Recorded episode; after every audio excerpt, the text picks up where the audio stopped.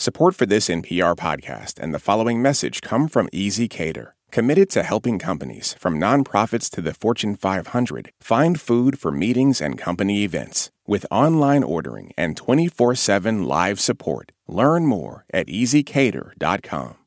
Hey, Maddie here. Hope you're all doing all right out there. While we're working on some new stuff, here's an episode from the early days of the show that you might have missed. I think you'll like it. New episode tomorrow. Make sure you subscribe to or follow our show on your podcast app of choice. And keep washing those paws. Okay, on to the show. You're listening to Shortwave from NPR. Maddie Sofia here with our very own shortwave reporter and sometimes host, Emily Kwong. Greetings, Emily Kwong. Hi, Maddie. Uh, hi, Emily. Hello. Why are we whispering? Because today's episode is about ASMR. I'm going to get out of whisper mode okay. for a moment. Great. It was creeping me out. And explain, me too, with a quick story from a scientist in the UK named Giulia. My name is Giulia Poerio. I am, God, I haven't thought about my age. I'm 31. Giulia's a lecturer at the University of Essex, and she still remembers vividly being a little girl, and occasionally she would get this very distinct feeling in certain situations. Really early examples would be things like uh, watching my mum brush her hair or put her makeup on, um, getting my feet measured for school shoes, um, a teacher explaining something to me really carefully.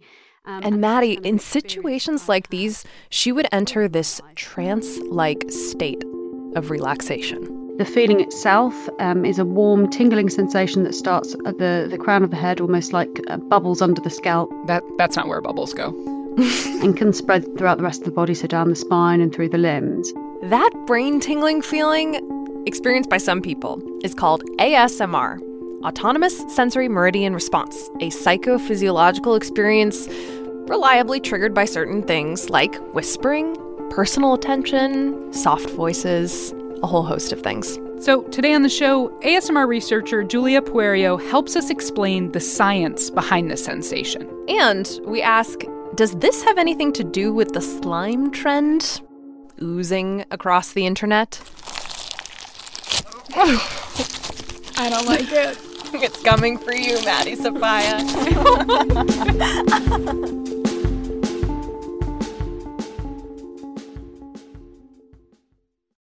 This message comes from NPR sponsor Comcast Business. Is it possible to get business internet you can really rely on? It is with Comcast Business, keeping businesses of all kinds up and running with a network powered by 99.9% reliability. Plus, advanced security to help outsmart threats to your data, and 24 7 customer support to help anytime. With Comcast Business, reliable business internet isn't just possible, it's happening. Restrictions apply, actual speeds vary.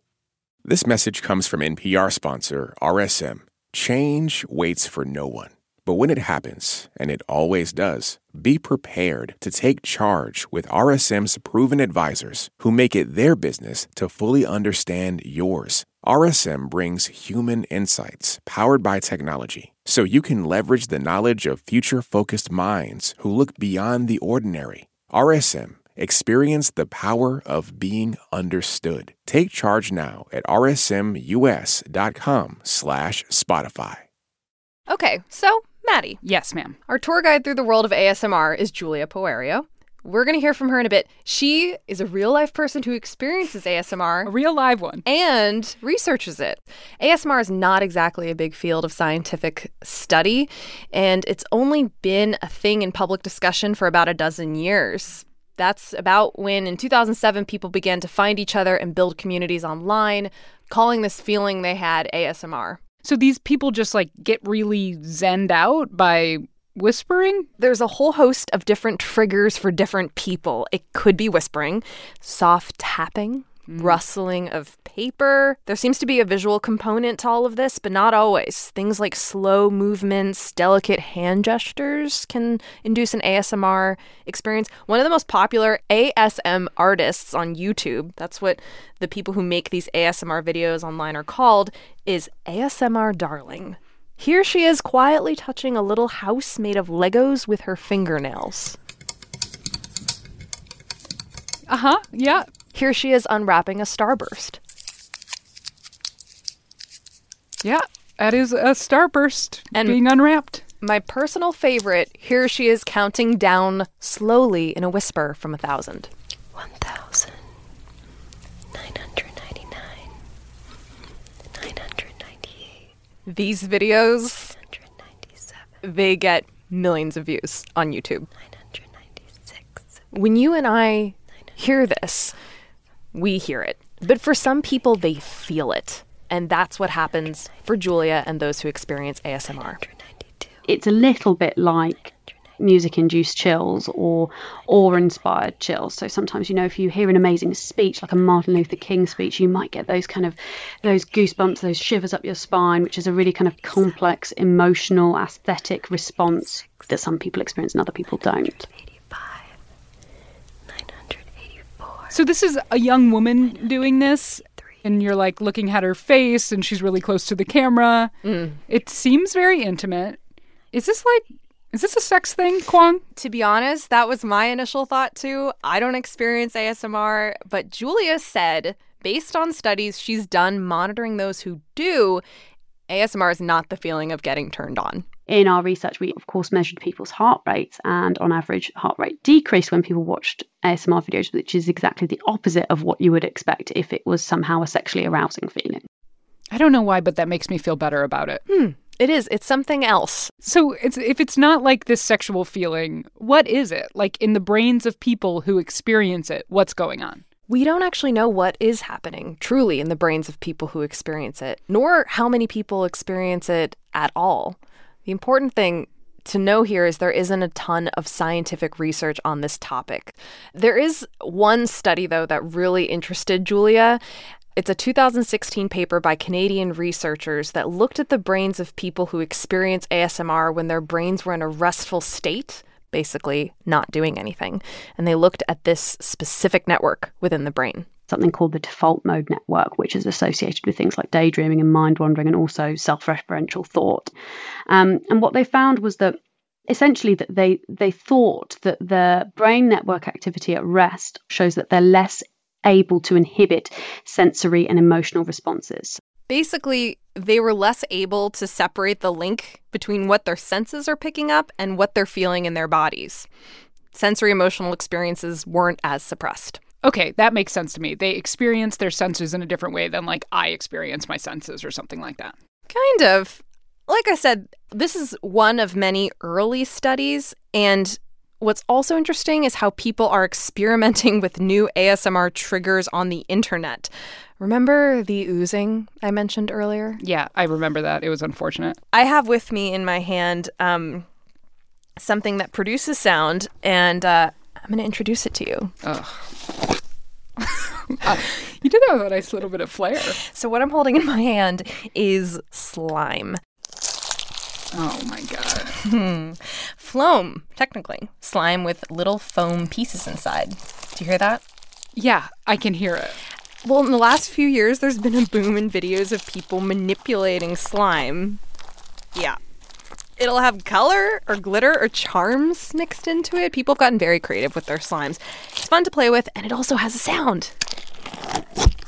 Not doing it for you. No, it's not. It's doing something different. In fact, you are shrinking in your seat, I trying to get as far away from me as possible. I don't I don't like it. You want to play with it? I mean Why did you give me you. Why did you give me the fart one? I brought this in because if you search hashtag ASMR on Instagram right now, guess how many posts come up? 6? 7.6 million. Oh my god. and the vast, not vast majority, but a number of them are videos of people doing exactly what you're doing right now. Just manipulating slime and making these satisfying, squishy sounds. Are there groups of people who experience anti-ASMR? like instead of feeling soothed right now I feel very unsettled and my belly hurts. That would be called misophonia. Different episode. We wanted to ask our scientist, Giulia, if slime is a bona fide trigger for ASMR. I mean, I guess th- there are parallels. Probably people who experience ASMR would experience ASMR when they're watching things like slime videos. However, one thing I would say is that actually there's been quite a lot of interlocking between different kind of trends. So ASMR and slime and things like mukbang have all kind of Side note, mukbang started in South Korea. It broadcasts people eating food while talking to their audience with high quality microphones. What a nightmare. The internet. Slime and things like mukbang have almost piggybacked onto the ASMR trend. So Sure, what under the sometimes category on the internet of oddly satisfying. Yeah, or the hashtag ASMR because I suspect it is piggybacking on ASMR as a kind of term to get people to watch videos. So when you see a video of someone, let's say, cutting soap or icing Sure. a cookie, oh, someone playing with really pretty slime, that may be oddly satisfying, but if you don't have the brain tingles, it's not ASMR that's talking to you. At the same time, Giulia said that the more ASMR is linked to things like slime videos, that could change what it means for people on the internet. She's focused, though, on the world of science and has a lot of outstanding questions. Why do some people experience it and others don't? Why do some people experience it at a higher intensity than others? And also, and this is really interesting to me, what is the effect of ASMR on sleep? So we know anecdotally that people who experience ASMR use these videos on YouTube to help them go to sleep. Um, and I guess a question is, well, why? Why does ASMR help you go to sleep? And another important question with regards to sleep is, you know, does it not only help you get to sleep, but it, does it also improve the quality of your sleep? So, um, for some people, this might be like the modern day version of counting sheep. Who says counting sheep? 1,999. 998. Thanks again to Giulia Poerio in the UK, and special thanks to Emmanuel Johnson and NPR's Vanessa Castillo for their help on this episode. And thank you, Emily Kwong, reporter for Shortwave here at NPR's Science Desk, and sometimes slimy host of Shortwave. You're welcome.